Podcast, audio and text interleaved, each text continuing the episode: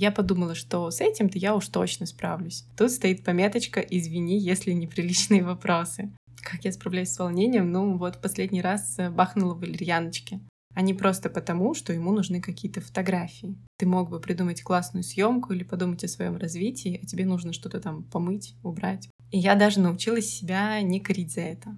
Это была не реклама, а жаль. Ни разу, никогда мне не хотелось бросить начатый путь. Я чувствую, что буду счастлива именно в этой реализации. И вообще, если вы мама, мне кажется, вам не обойтись без помощников. Это был такой восторг. Знаете, когда ты даже дышишь как-то иначе. Для меня это очень важно, увидеть произведение художника именно вживую. Там у меня вообще, мне кажется, просто жизнь разделилась на до и после. Конкретизировать я не буду, сами понимаете, это небезопасно. И вот я попросила Глеба попозировать мне обнаженным. Это было мое самое дорогое сотрудничество с моделью. Это же во сколько она родила? Вы уж там меня не выдавайте. Ребята, вы дотерпели до последнего вопроса. Ура! Всем привет! Меня зовут Надежда Морозова, я портретный фотограф, и вы слушаете уже десятый юбилейный выпуск подкаста «Создавать и не сдаваться». В этом подкасте я говорю с гостями о созидании и обо всем, что с этим связано.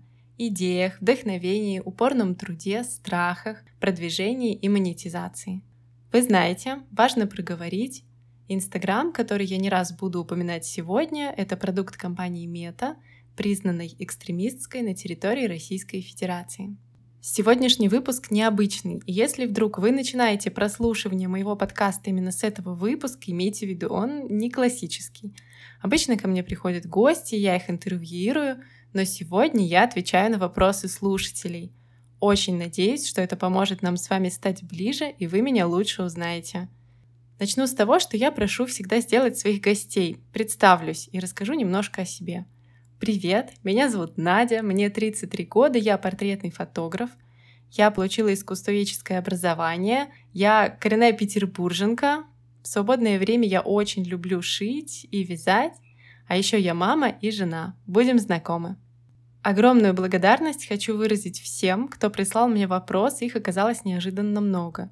Я поделила все вопросы на группы, буду отвечать по очереди. Первая группа о подкасте, потом о фотографии – в общем, о творчестве и абстрактные вопросы о жизни. В конце выпуска я выберу вопрос, который мне больше всего понравится, и автору этого вопроса отправлю от себя подарок. А еще сама отвечу на блиц-опрос о творчестве, который я всегда задаю своим гостям. Начнем.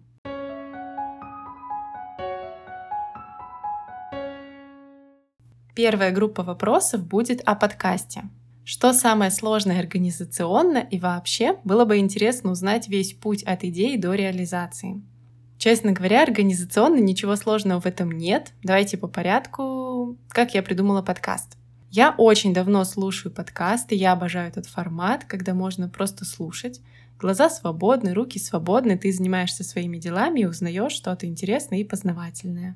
Пару лет назад я даже предлагала своей подружке запустить какой-нибудь подкаст вместе. Она моего энтузиазма не разделила и отказалась. Я бросила эту идею. А потом, через какое-то время, этим летом, я подумала, а почему бы мне не запустить подкаст самой? Я начала думать о концепции. Я знала, что я хочу обязательно делать подкаст-интервью, приглашать классных гостей, с ними общаться. Первая моя идея была о самореализации мам. Как им, нам, приходится сочетать воспитание детей, какое-то саморазвитие, карьеру. Но в какой-то момент я поняла, что я не хочу ограничивать себя только гостями женского пола и только теми, кто познал родительство. Вот решила это расширить. Так я придумала подкаст о творчестве и созидании. Я помню, что я придумала это поздно вечером, и я так разволновалась, когда пришла эта идея мне в голову, что я долго не могла уснуть. Потом, через какое-то время, я придумала название — я ездила в такую творческо-рабочую поездку, я снимала отличных ребят, блогеров в парке Кудыкина гора под Липецком. И вот мы ехали обратно в Москву на машине, и в какой-то момент мне пришло в голову это название «Создавать и не сдаваться». Я поняла, что это оно. Правда, гораздо позже я узнала, что есть такая контора «Сдавать и не сдаваться», они занимаются переработкой вторсырья. И тогда я даже немного расстроилась, но меня успокаивает мысль, что придумывая я о них не знала, так что все честно. Следующий вопрос. Кто тебя учил монтировать? Для меня это как высшая математика. Честно говоря, монтировать меня никто не учил. Я просто записала выпуск, открыла ютубчик и стала смотреть, как это делается. Я даже ничего не изучала по теме монтажа до записи. Я подумала, что с этим-то я уж точно справлюсь. Так и вышло. Правда, далеко не сразу. Помню, что первые три минуты первого эпизода я обрабатывала два с половиной часа. И вообще тот монтаж занял у меня 10 дней. Ну, потом это уже стало гораздо быстрее. И, наверное, самая сложность всего процесса для меня — это как раз монтаж. Не потому, что он какой-то сложный, а просто он занимает много времени. И он такой однообразный. Я планирую этот процесс вообще в ближайшее время делегировать. Отправляешь ли ты вопросы гостям на согласование перед подкастом и платишь ли ты им за участие? Тут стоит пометочка «Извини, если неприличные вопросы». Несколько раз я отправляла вопросы гостям на согласование. Я так сделала в первом своем выпуске, и моя гостья сказала, что ей было гораздо интереснее отвечать на те вопросы, о которых она заранее не знала. Я тогда сделала для себя вывод, что не буду больше присылать вопросы на согласование, только если меня об этом попросят. После этого пара человек просили меня прислать вопросы заранее. Я в таких случаях всегда иду навстречу, конечно, присылаю. Оплачу ли я за участие? Конечно же, нет. Даже не было в мыслях такого, если честно. Я всех приглашаю со своим чистосердечным, искренним интересом, желанием пообщаться. Из всех, кого я приглашала, один человек отказался. Все остальные согласились, это было очень приятно. Спасибо, кстати, большое всем моим гостям. Я искренне вами восхищаюсь. Ну, поэтому я вас и позвала. Следующий вопрос. Как ты придумываешь вопросы? Изучаешь что-то заранее о госте? Как правило, я приглашаю тех, о ком я уже что-то знаю, за кем слежу в Инстаграме, поэтому получается, что я следила за ними заранее, не зная о том, что когда-нибудь приглашу их в подкаст. Как я придумываю вопросы? Как правило, это два дня. Первый день я сажусь, прописываю сценарий, что я буду говорить, какие-то основные реплики, моменты и также пишу вопросы. На второй день я это все перечитываю, вношу какие-то правки, что-то дописываю. Бывает, что некоторые вопросы приходят мне в голову непосредственно перед записью. Следующий вопрос. Как ты справляешься с волнением? Как я справляюсь с волнением? Ну, вот последний раз э, бахнула валерьяночки. Вообще обычно я говорю себе, что волноваться нет никакого смысла, потому что это мне не поможет. И потому что я же в любом случае не буду из-за своего волнения отменять какие-то свои намерения и решения. Поэтому сы, но действуй. Такое мое главное правило. Следующий вопрос. Какие критерии учитываешь при выборе персонажей для подкаста, если не брать в расчет, что это интересный человек? Так, ну, собственно, главный критерий для меня как раз это, чтобы человек был мне интересен, чтобы мне хотелось с ним пообщаться, задать вопросы, которые меня на самом деле волнуют. И вообще, мне кажется, что это главная составляющая моего подкаста, мой искренний интерес. Знаете, это так здорово приглашать классных гостей, спрашивать их о чем-то, что тебя волнует. Это очень здорово, и я благодарю свой подкаст за такую возможность. Ну и второй критерий. Важно, чтобы гость обладал твердыми результатами в своей нише, финансовыми, например, или был какой-то высокий уровень признания, лояльности аудитории, чтобы можно было чему-то у него научиться, что-то перенять. Третий критерий, чтобы у человека была своя аудитория. Так как мой подкаст еще маленький, я только начинаю, и мне важно, чтобы от каждого гостя кто-то оставался со мной дальше, слушал следующие мои выпуски. Кстати, благодарю и обнимаю всех, кто пришел вслед за одним из моих замечательных гостей и так и остался слушать дальше о творчестве и созидании. Последний вопрос из этого раздела — топ-3 твоих принципов в подкасте. Мне кажется, многое здесь уже прозвучало, и ответ на этот вопрос перекликается с ответом на предыдущий. Но давайте попробуем. Первый принцип, чтобы человек был мне искренне интересен, это уже понятно. Потом мне очень важно сохранять дружелюбную атмосферу, и при этом, чтобы она была такая живая, а не как сухое интервью, а скорее как какие-то такие душевные разговоры. Вот. Мне кажется, это гораздо интереснее слушать. Третий принцип — каждого гостя я выбираю сама по своему отклику. Потому что у меня уже были случаи, когда мой подкаст находили в каких-то подборках, и мне писали менеджеры или представители каких-то блогеров, предлагая их в качестве гостей. Мне было очень приятно, но я отказывалась. Слышите, там, кажется, мяукает мой кот, которого я не пускаю в комнату, пока пишу подкаст. Надеюсь, не слышите. Но я отказывалась, потому что казалось, что данная кандидатура мне не подходит. Это не значит, что не нужно мне предлагать ни в коем случае. Если человек мне откликнется, я с радостью его приглашу.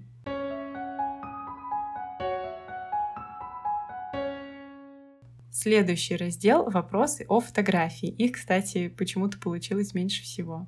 Первый вопрос. Хочется ли тебе экспериментировать в съемке, то есть отходить от привычного фирменного стиля? Да, мне хочется экспериментировать, но скорее делать это в рамках моего фирменного стиля, ну или хотя бы какой-то моей эстетики. Например, меня не привлекает съемка с искусственным светом, и эксперименты в эту сторону я не рассматриваю. Это скорее будут эксперименты с локацией, образами модели, возможно, каким-то позированием и более креативным подходом. Вот это было бы интересно. Следующий вопрос от человека, который, мне кажется, уже четыре раза был у меня на съемке — звучит так. Надя, которая фотографирует, она какая?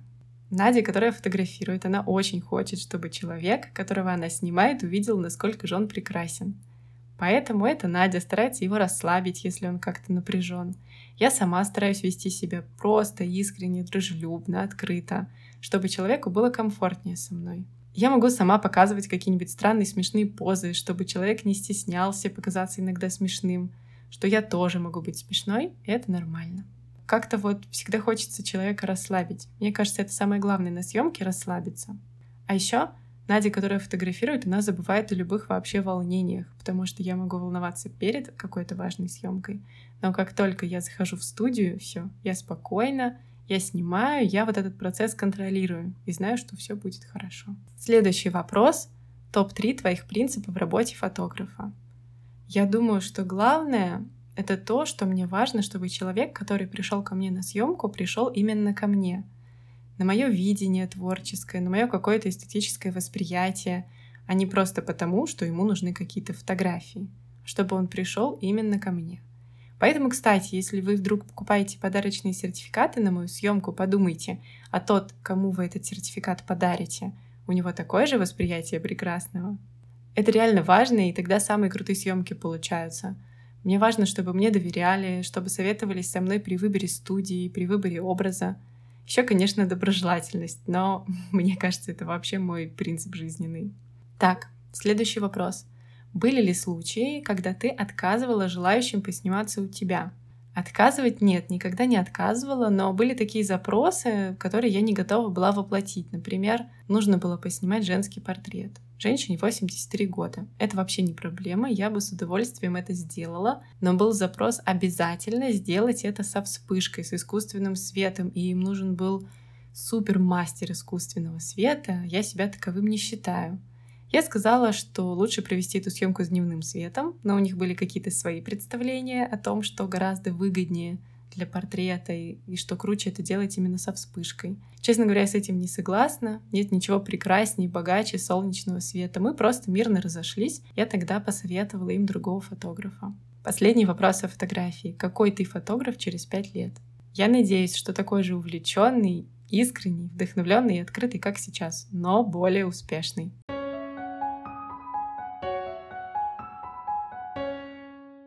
Следующий цикл вопросов, в общем, о творчестве.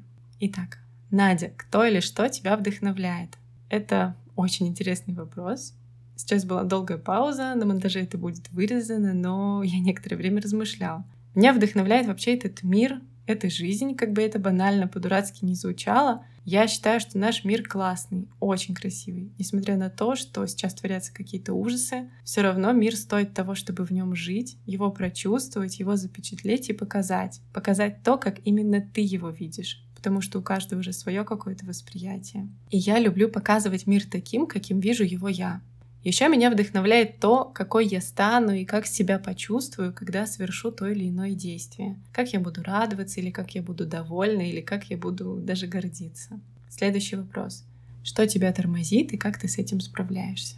Я думаю, меня тормозит моя несистемность, недисциплинированность и то, что я очень часто творю по вдохновению, а если вдохновения нет, мне очень сложно все дается. Еще меня тормозит полное отсутствие делегирования. Хотя мне очень сложно представить, как бы я могла передать кому-то обработку фотографий, но делегировать монтаж подкаста я, кажется, уже созрела. Также Чувствую, что меня тормозят всякие рутинные мелкие дела и заботы, вроде когда ты мог бы придумать классную съемку или подумать о своем развитии, а тебе нужно что-то там помыть, убрать. Вот это все, мне кажется, меня тормозит. Как я с этим справляюсь? На самом деле я стараюсь сосредоточить свой фокус внимания на том, что действительно важно. Ужасный личный пример. Я могу неделями не делать дома глобальную уборку, не мыть пол, потому что в этот период мне нужно делать что-то другое, сосредоточиться на чем-то другом. И я даже научилась себя не корить за это. На минуточку было время, когда я мыла пол дома каждый день. Как вспомню, ты вздрогну. Так что это серьезный шаг вперед. Следующий вопрос из окошечка в сторис. Я не успела вовремя его записать, он пропал, но я помню, что там было что-то про кучу талантов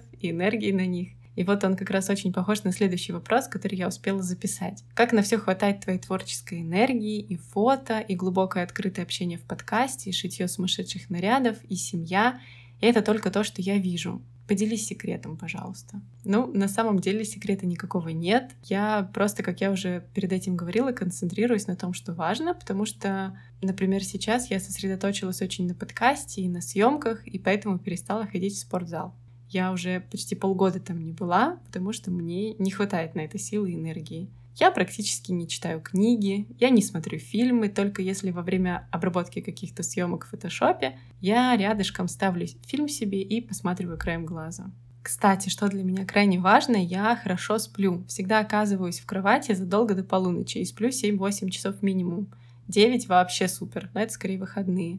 И я не понимаю людей, которые спят по 4 часа и пытаются найти где-то силы на эту жизнь. Я бы так вообще ни за что не смогла. А еще, конечно, важная составляющая — это мой искренний интерес. Если мне интересно, то энергии мне точно хватит. Еще, чтобы сохранить интерес и вдохновение, я люблю переключаться. Если я супер много работала над съемками, мне срочно надо отвлечься и что-нибудь сшить. Я могу дня на три уйти в запойное такое шитье очередного безумного жакета, когда единственное мое желание, чтобы меня не трогали и шить, шить, шить, мне это очень помогает и наполняет. Кстати, я тут недавно послушал новый выпуск подкаста «Совет директоров» о выгорании. Он мне очень зашел. Послушайте, если вам интересна эта тема. Его ведут трое основателей собственного бизнеса. Наташа Олина, хозяйка ларька. Если что, ларек — это школа малого бизнеса. Саша Младинов, сооснователь студии подкастов «Богема». И Таня Пантелеева, соосновательница коммуникационного агентства с прекрасным названием «Doing Great». Это была не реклама, а жаль, а просто рекомендация от души. Вернемся к вопросам. Последний вопрос в общем о творчестве и перейдем к абстрактным вопросам о жизни. Итак, мы знаем, что работа на себя — это не то, как ее представляют те, кто там никогда не был. Хотелось ли тебе в сложные моменты бросить начатый путь, и что помогало тебе продолжать? Честно говоря, нет ни разу, никогда мне не хотелось бросить начатый путь, потому что как раз-таки мне помогало продолжать осознание того, что других вариантов у меня нет. Я не хочу по-другому. Я хочу развиваться именно в творчестве, и только это для меня единственный возможный путь. Я чувствую, что буду счастлива именно в этой реализации. А еще мне очень помогает поддержка мужа потому что практически все траты нашей семьи лежат на нем, и благодаря этому когда-то у меня была возможность отправиться неспешно искать себя. Глеб, спасибо тебе. Еще мне очень помогают родители и моя сестра, которые иногда берут на себя Симу, когда, например, мне нужно поснимать в студии или записать подкаст или еще что-то сделать, а это, например, выходной день, или Сима в этот день не пошла в сад, а Глеб работает, вот они мне тоже очень помогают, и вам тоже спасибо большое. И вообще, если вы мама, мне кажется, вам не обойтись без помощников каких-то. Сима где-то с полутора лет уже ночевала у моих родителей и давала мне какое-то свободное время. Вот. На этой прекрасной ноте перехожу к вопросам о жизни.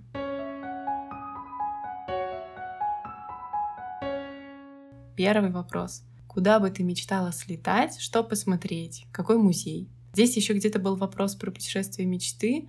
В общем, отвечу сразу на оба. Я бы очень хотела побывать в США и проехать на машине через всю страну. Смотреть города, снимать и никуда не спешить. Вот это бы я очень хотела. Я, признаюсь, не бросайте в меня тапками, не из тех, кто стремится куда-то на зимовку в Азию. Честно говоря, это как-то у меня вообще никакого интереса не вызывает. Я скорее поеду в Европу и буду смотреть музеи. И вот как раз вопрос про музеи. Я думаю не в контексте того, какой музей я хочу посмотреть, а скорее какие произведения увидеть. Потому что я помню, когда я попала в галерею Фица во Флоренции, я попала в зал Боттичелли, я просто обомлела. Это был такой восторг. Знаете, когда ты даже дышишь как-то иначе. Я в том зале полчаса провела. Провела бы больше, но меня ждали мама с сестрой, так что пришлось торопиться. Мой первый живой Боттичелли, представляете? Напишите, пожалуйста, кстати, в комментариях или в директ Инстаграма Hope to see you soon в одно слово, если вы понимаете мои чувства. А в Вене я увидела первого живого своего Шили.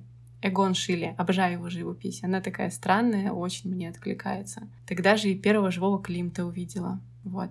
Для меня это очень важно, увидеть произведение художника именно вживую, смотреть на то самое полотно, которого он касался. Также я помню, что невероятное ощущение испытала в Милане, когда увидела фреску «Тайный вечер» Леонардо да Винчи. Там у меня вообще, мне кажется, просто жизнь разделилась на до и после. Такие дела. Да, мой внутренний искусствовед вошел в чат. Надеюсь, вы там не заскучали. Следующий вопрос. Книги, которые бы рекомендовала. Повторю еще раз, как я уже сказала, я практически не читаю книги, только если слушаю аудиоверсии во время редактирования своих съемок, да, конечно. Или, например, когда куда-то иду. Мои самые любимые книги очень все прозаично. Я обожаю «Войну и мир» Толстого, Анну Каренину его же. Мне нравятся «Братья Карамазовы» Достоевского, «Мастер и Маргарита» Булгакова, обожаю. Обожаю артиста Данилова Владимира Орлова доктора Живаго Бориса Пастернака. Все эти книги я прочитала и оценила уже после школы, как водится. Очень советую что-нибудь из этого прочитать, вдруг вы еще не читали. Ну и Гарри Поттер, конечно, куда без него, и Толкин. «Хоббит» и «Властелин колец». Я эти книги читала все в детстве и потом много раз перечитывала. Это прямо любовь. Следующий вопрос очень необычный. Хотелось ли бы чудо, если да, то какого? Конечно, мне бы хотелось чуда. Я думаю, всем вам, нам хочется этого чуда. Одного на всех. И я верю, что это произойдет. Конкретизировать я не буду, сами понимаете, это небезопасно. Следующий вопрос. На что хочется решиться, но еще пока не решаешься? Я давно хотела этого, где-то на подкорке, но боялась себе признаться. Осенью все же призналась, я хочу начать давать индивидуальные консультации по съемке женского портрета. Мне кажется, мне есть чем поделиться, что рассказать. Потому что я прошла такой сложный путь, прежде чем найти какой-то свой стиль, прежде чем ко мне начали приходить клиенты. У меня много постоянных клиентов, большинство ко мне всегда возвращается. Есть те, кто приходит 3, 4, 5 раз. Это вот за пару лет моей активной деятельности. Я это очень ценю. И люблю вас. Я работала со многими классными блогерами, с большой аудиторией, и вот мне кажется, мне есть чем поделиться. Есть, конечно, страх, что никому это не нужно, но недавно пришел первый запрос, девушка хотела посоветоваться, я ответила на вопрос, а потом предложила консультацию. И получила радостный позитивный отклик, если все сложится. Если эта девушка прилетит, она в другой стране сейчас находится, мы с ней договоримся, и у меня будет первая индивидуальная консультация. Кстати, если вдруг вам это интересно, то я три первых консультации возьму по сниженной стоимости, так сказать, чтобы протестировать и обкатать программу. 10 тысяч рублей — практика в студии с моделью, которую я вам предоставлю, и теория, конечно, все от начала до конца. От подготовки до обработки. Все с вами сделаем. Я покажу, как делаю это я. Обращайтесь, если интересно. Я прям очень хочу. Мне кажется, что мне понравится. И вам тоже. Следующий вопрос такой, коварный. Не помню ваших совместных фотосессий с дочкой и мужем. Были? Если не было, то почему не было? Нет, их не было. У меня была одна съемка с Симой, когда она была совсем маленькая и не могла сопротивляться. Но сейчас она очень не любит фотографироваться и также не любит это делать мой муж. Мне их не уговорить. Я иногда только если сама снимаю их вдвоем где-то, когда мы куда-то ходим или ездим. У меня вообще вся семья не любит сниматься, ни мои родители, ни сестра, ни брат, ни Глеб Симой. У меня даже есть история о Глебе и первом разе, когда я уговорила его мне попозировать. Это был 2014 год, мы начали встречаться. Кстати, в мае будет уже 7 лет нашему браку. Так вот, я тогда снимала на пленку для себя в свое удовольствие. И вот я попросила Глеба попозировать мне обнаженным. Он очень долго держал оборону, но потом все же согласился за 40 массажей. 40 массажей. Я их потом ему весь год делала. Это было мое самое дорогое сотрудничество с моделью. Следующий вопрос. Ваши семейные традиции. Ну, тут все очень скучно, никаких особенных традиций у нас нет. Ну, разве что, например, мы всегда празднуем Новый год вместе с моими родителями у них дома, и это мой самый любимый день в году. А каждое лето мы ездим к маме мужа на Северную Двину. Каждое лето две недели мы там. Мы проезжаем 1200 километров в одну сторону, делим дорогу на два дня, останавливаемся переночевать в Вельске у наших чудесных друзей и снова в путь. Архангельская область — это очень красиво. Там такие холмы, такие дома деревянные, некрашенные, свой особый говор, интонации, словечки. И очень красивая природа. В общем, и все по традициям. Следующий вопрос. Топ-3 твоих ценностей в жизни — Первая и самая главная ценность для меня — это отношения между людьми, отношения с моими близкими. Вот. Следующая ценность, наверное, это возможность развиваться и расти, творчески самовыражаться. И третья, я думаю, это умение давать своим близким, и не только, быть собой, и чтобы они тебе тоже это позволяли. Следующий вопрос смешной. Как реагируют люди на твой возраст? У меня каждый раз в голове не укладывается, и хочется сказать, ну не может быть. Так, для тех, кто меня не знает, мне 33, но я выгляжу ощутимо младше. Видимо, дело в чрезмерной моей стройности и довольно легком, таком местами эмоциональном поведении. Я всегда такой была. Периодически люди переспрашивают, точно ли Сима моя дочка. Один раз я слышала, проходя мимо какой-то группы людей, такой комментарий. Это же во сколько она родила? А родила я в 26. На тот момент мне было 28. Ой, еще смешная история. Мне 25, я иду с работы к Глебу и прохожу двух подвыпивших господ. Один отлепляется от стены и летит ко мне с комплиментами. Другой хватает его за куртку со словами «Эй, погоди, она же еще маленькая». И еще история какая-то совсем нелепая. Мне 28, я уже два года как мама, и вот на даче иду себе одна мимо парка. И тут с расстояния метров 30 кричит какая-то женщина. «Девочка! Девочка!» Я уверена, что это не мне, не оборачиваюсь. Потом поворачиваюсь чисто из любопытства. И она ловит мой взгляд и выдает «Не хочешь с нашей Машей поиграть?» и показывает на девочку лет девяти. Видимо, такой у меня взгляд был ошарашенный в ответ. Потом я еще хохотать начала, что эта женщина сконфузилась и долго извинялась. Хотя, кстати, недавно у меня первый раз спросили документы при покупке алкоголя. Все, ребят, я повзрослела. Ремарочка, я не пью алкоголь, мне нужно было от одного человека для другого купить в подарок вино. Следующий вопрос. Планы на 2023.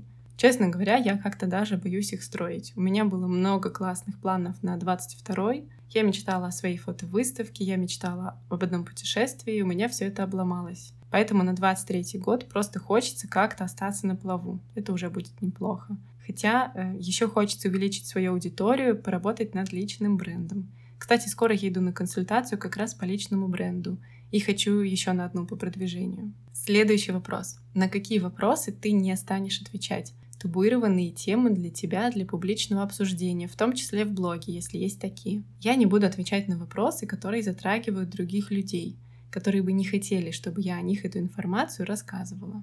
Например, муж не очень любит публичность, не любит мелькать у меня в Инстаграме, и я его очень мало показываю. Соответственно, все, что касается, например, нашего взаимодействия, я стараюсь не рассказывать. Ну, потому что уважаю вот это его стремление к какой-то приватности. Историю эту про 40 массажей рассказала буквально на свой страх и риск. Вы уж там меня не выдавайте. Ну и то же самое касается моих родителей и всех тех, кто не хотел бы выносить на публику что-то свое через меня.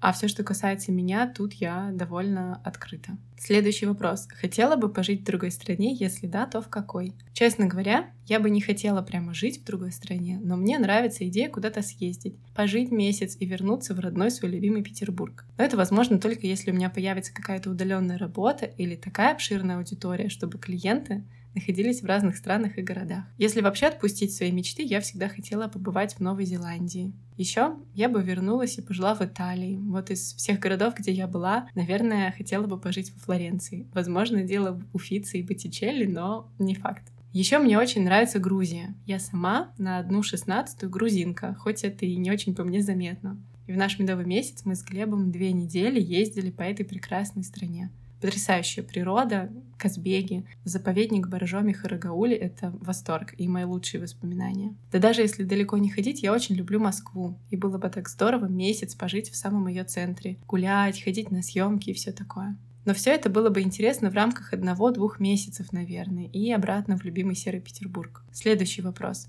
Ты же закончила искусствоведение, а почему решила не продолжать идти по этому пути? Что тебя разочаровало в нем? Или, может быть, было непонятно, куда двигаться дальше? Или изначально ты знала, что это не твое? В общем, интересно, почему произошло переключение с искусствоведения. Нет, изначально я не знала, что это не мое, да я бы и не сказала, что не мое. Это мое тоже, просто не в классическом проявлении. В школе мне очень нравилась история искусств. Это был один из моих любимых предметов. Но вообще после 11 класса я отправилась поступать на дизайн архитектурной среды в архитектурный университет. Усиленно готовилась. Еще у меня было два запасных плана. Искусствоведение в Штиглице и редакционное дело в Институте печати. И тут я попала в Академию Штиглица. Посмотрела эти невероятные интерьеры, эти творческие мастерские. Это сразу же стало моим основным планом. К тому же я не очень хорошо сдала композицию в архитектурном и решила больше туда не идти, а в институт печати и подавно. Так я оказалась в Мухе. Кстати, хочу сказать, что я начала фотографировать тогда же, когда училась на искусствоведении. Я снимала на пленочную камеру. Я тогда взяла у дедушки его FET-2, который дедушке подарили на окончание университета. На тот момент камере было 50 лет. Вот. Я снимала своих друзей. Всем очень нравилось, как я это делаю. Меня просили Надь, пофоткай и так далее. Просто я тогда еще не знала, что пойду именно в коммерческую фотографию. Возможно, думала, что буду снимать только для себя. Про искусствоведение. Я никогда особо в это не углублялась. Да, я работала в музее долгое время, я работала в Ирарте до декрета 6 лет. Ирарта — это крупнейший в России частный музей современного искусства. Но все равно моя работа была связана не с искусством, а с документами и деньгами. Как-то так меня занесло. А сейчас я очень рада, что я фотограф.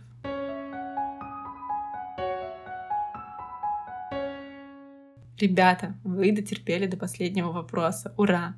Итак, он, мне кажется, просто самый необычный. Внимание! У тебя такая интересная история семьи, столько Петербурга в ней, да и вообще. Чувствуешь это в себе. Есть такая твоя сила от рода, которую ты точно нащупала. Если вам интересно, могу немножко рассказать о своей семье. Я родилась в доме на набережной реки Мойки 91. Это была очень большая квартира, которая в советское время, разумеется, превратилась в коммуналку. Так что первые 11 лет своей жизни я прожила в петербургской коммуналке. У нас очень интересная история предков. Например, бабушка моей бабушки, Марта Масашвили, была дочкой какого-то грузинского князя. Там, в Грузии, она познакомилась со своим любимым. Ей было около 15 лет, ему около 40. Надеюсь, я ничего не перепутала.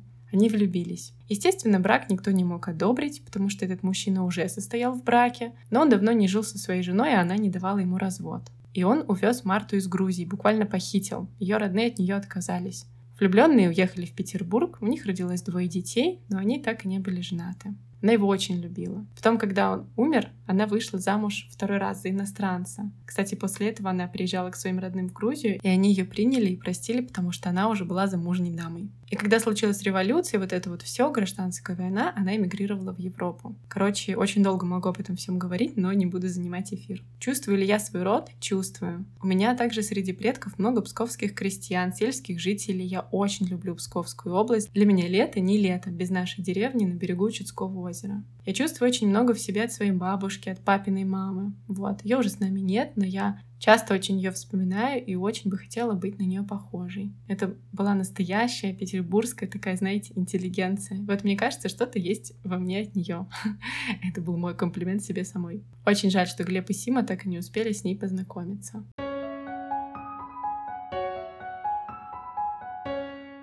Так, сейчас мне нужно выбрать вопрос-чемпион, которому я отправлю подарок. Барабанная дробь. И это определенно последний вопрос про семью. Мне он показался самым необычным, интересным из всех.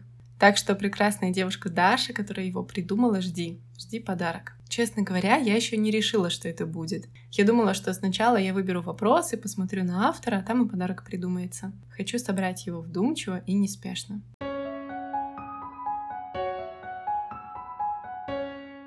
И настало время мне самой ответить на вопрос своего блица. Итак, вдохновение — это работа или череда случайностей? Я считаю, что это все вместе. Талант — это усердие или что-то врожденное.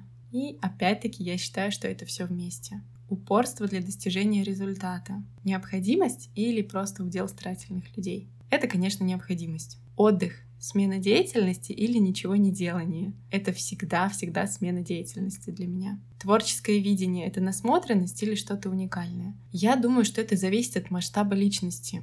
В случае с Пикассо, например, это что-то уникальное, а в случае со мной это, ну, насмотренность, конечно, да.